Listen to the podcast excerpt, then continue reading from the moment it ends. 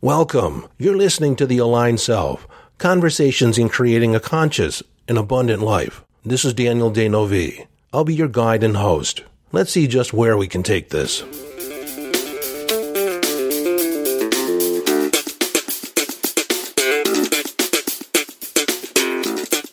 Hello, friend, and welcome back to the conversation. You know, uh, this idea has been kicking around in my head, and at the moment, I have no idea what I'm going to title this episode.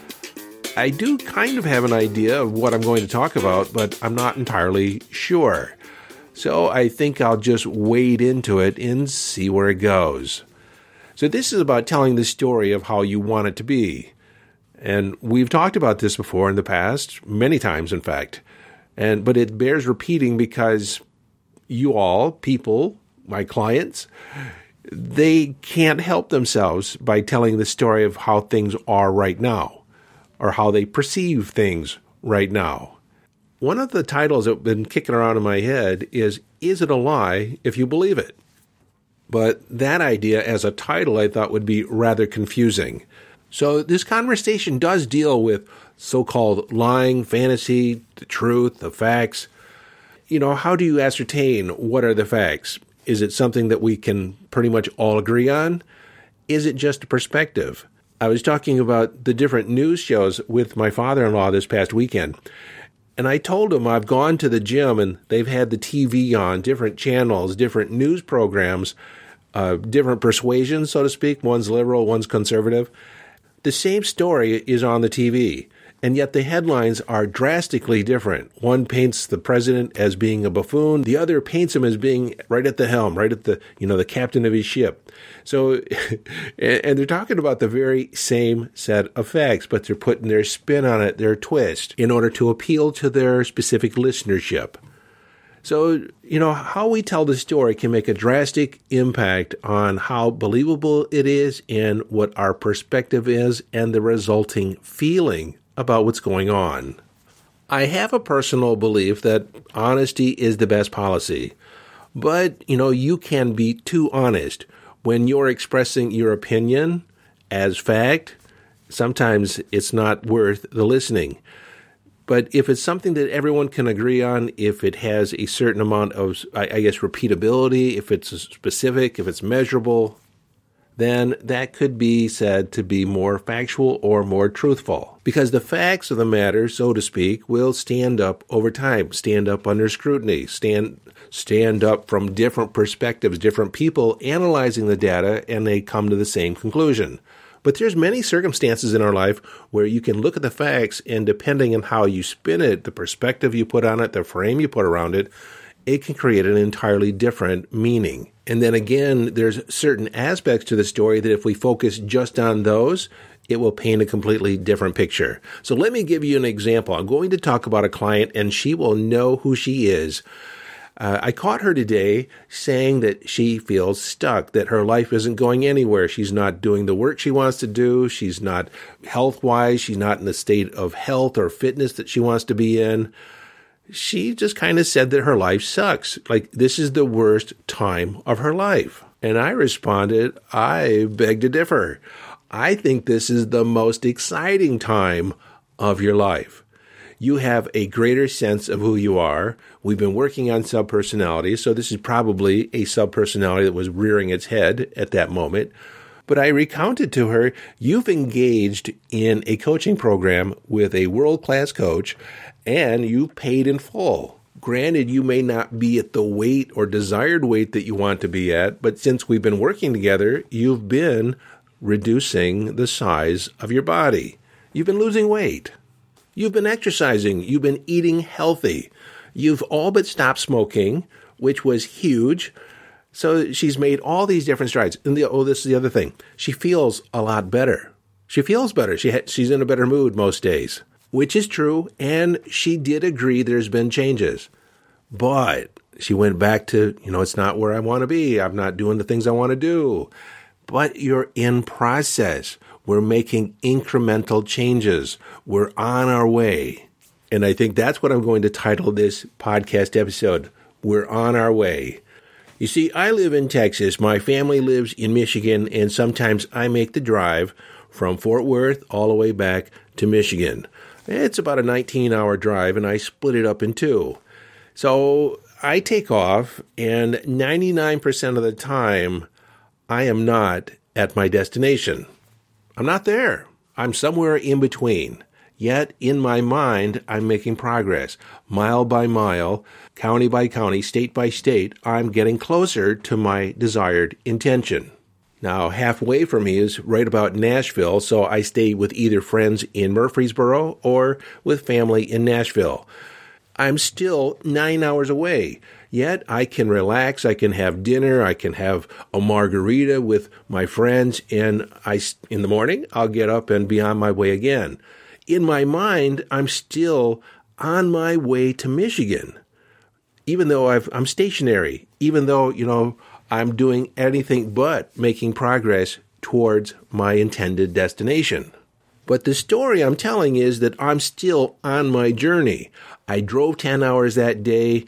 Uh, I'm going to drive another nine hours the next day, and I feel fresh. I feel excited. I can't wait. I'm anticipating seeing my family. I'm anticipating what I'm going to do once I arrive. I'm already living into my future.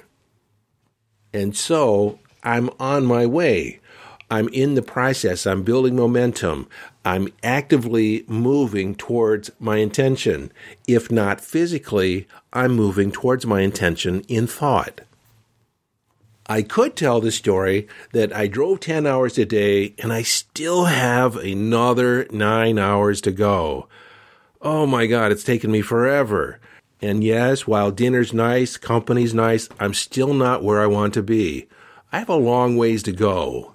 And if I really want to make myself feel bad, I could say something like, it's just one mile after another. After a while, it kind of all feels the same.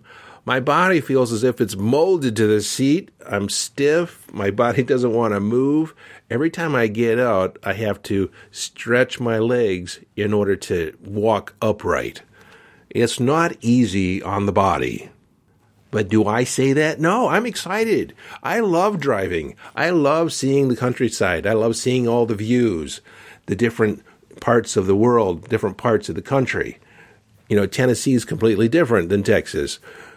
Kentucky is even different than Tennessee.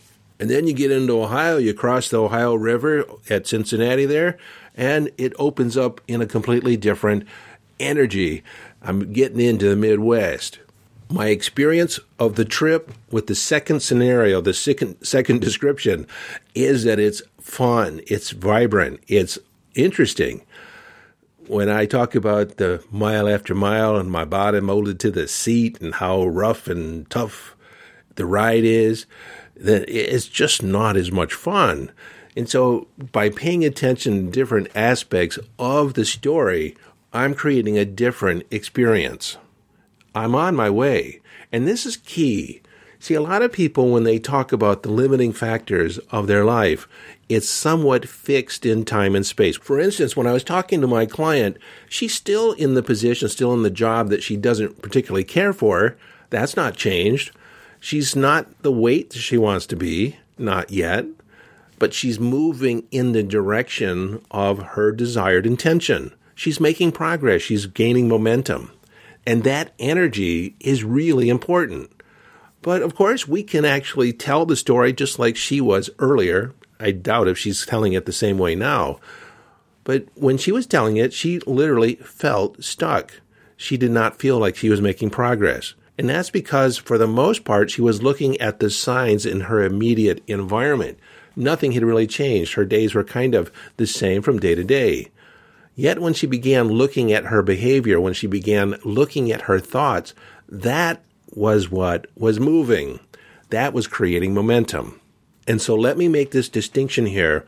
When you feel stuck, when things don't necessarily feel magnanimous or wonderful, you're usually describing things as being this is the state of the world. This is the state of my life. This is fixed and constant as opposed to turning it into a process. And as part of that process, we do acknowledge the current situation. And I'll, I'll use my client. Yes, you're not at the weight you want to be, but you've been losing weight daily. You've been changed your diet. You're exercising more. You feel better about your body. You feel better about your life. And that translates into your overall health and well being. And then, yes, you're not currently in the position you're in, but you are actively looking for the work that you want to do. We're, we've been brainstorming, creating solutions, creating ideas. You're actually involved in new training that will upgrade your skills and make you more relevant in the marketplace. She's doing all that. But yes, it's true. You're not currently doing the job that you want to do. You're not involved in the career that you want to be in. We acknowledge that. But you see, we acknowledge the way things are, but we point out the fact that we are making progress. We are in movement. There is momentum building, and it can be ever so slightly, inch by inch, anything's a cinch. So you just count the inches. Some people say that football is a game of inches. So people spend thousands of dollars to watch a professional football game so that men, grown men, can push each other around and move a ball inches at a time. Every now and then there's a setback. They move they lose ground. And then every now and then there's a burst forward and they cover several yards down the field. Sometimes an entire field or football field and they score. Most of the game is a lot of standing around. Most of the game is moving that ball just a few inches at a time. Yet, nobody complains that nothing's going on. Well, maybe a couple people, but everyone's there actively engaged in the process of the movement. So, so a couple so let me offer up a couple ways to kind of shift or reframe some statements. Whenever you find yourself or even your kids or some your spouse say I can't do something, you just add the modifier yet. You can't yet. That takes an idea that is static and fixed, I can't, to a process. You can't yet. I've had people tell me I've failed again and again. Naiad so far means you're not done. You're you failed once, you failed twice, maybe you failed five times. But until you call it quits, you're still in the game. You're still in the process. So, okay, let me quickly go over the, the three components that I've talked about so far. We want to acknowledge the conditions, not acknowledge what's going on, but not add any adverbs, not no descriptors about what's going on or why it's going on. For instance, my bank account is empty today. There could be money coming in tonight or tomorrow or the next day. Money flows in and out of my account, but at the moment, yes, it's empty. But, but is a great disqualifier. It's a great way to include or create an exception to the rule. Now, my point here is that we acknowledge the state of the affairs. We do so only to make sure that we're not trying to deny it or push it down, push it aside. Because when we push it aside, it comes back because part of our brain knows, yes, the bank account is empty. But if we turn it into a process that money flows in and out, that money could come in tonight, possibly tomorrow, definitely by the end of the week, it turns it back into a process, just the state of affairs in an ongoing series of steps. Now, I could even add in there, I wonder what I could do, how I can create, how could I attract more money into my bank account to help fill it up? Is there some offer I can make, some contact I can do, is there an idea that I can put in place or put into practice that will make a difference? See, that opens up possibility. I'm asking a, a wonder question. I'm, I wonder. I'm curious. And then I start talking about what I want to draw in, what I want to create. But let me try this again because I think I got off track a little bit. Let me just talk about the components. We want to acknowledge state of the affair. We want to recognize whether or not our the way we're talking about it creates it as a limitation or as something in fixed in time and space. And then we want to start talking about it being a process. How can we turn this into a process that is just temporary? It's not going to last and that we're we're inviting in momentum or inviting in movement that helps empower the universe that actually frees up opportunity frees up possibility Now, I've practiced this over and over again in my life. Now, I've practiced this again and again in my life with myself, with my loved ones, with my clients. I actually think it's one of my superpowers to turn it into something good, to reframe it in a way where it's empowering, where it works for you rather than against you. And this is telling the story of how you want it to be, not how you don't want it to be. In this episode, I've just kind of let things flow out of my head and through my mouth and not really paying attention to specifically what I'm saying, exactly what I'm saying. So hopefully this all makes sense. Now, if you want some assistance in reframing some aspect of your life, go to yesdaniel.com and send me a comment. There's a, a, field there where you can actually send me a message and tell me what's going on. Give me a descriptor. How do I reframe this to empower myself? I like the challenge and I'll share it with you. And if I get enough of them, I might even do a podcast episode uh, including all of them, which I think would be rather beneficial to everybody. So you can present your problem and we'll twist it around, tra- change it, in a way that works for you, and then we'll share it with the world. Well, until next time, this is your friend and host, Daniel D'Neuville, urging you to follow your bliss.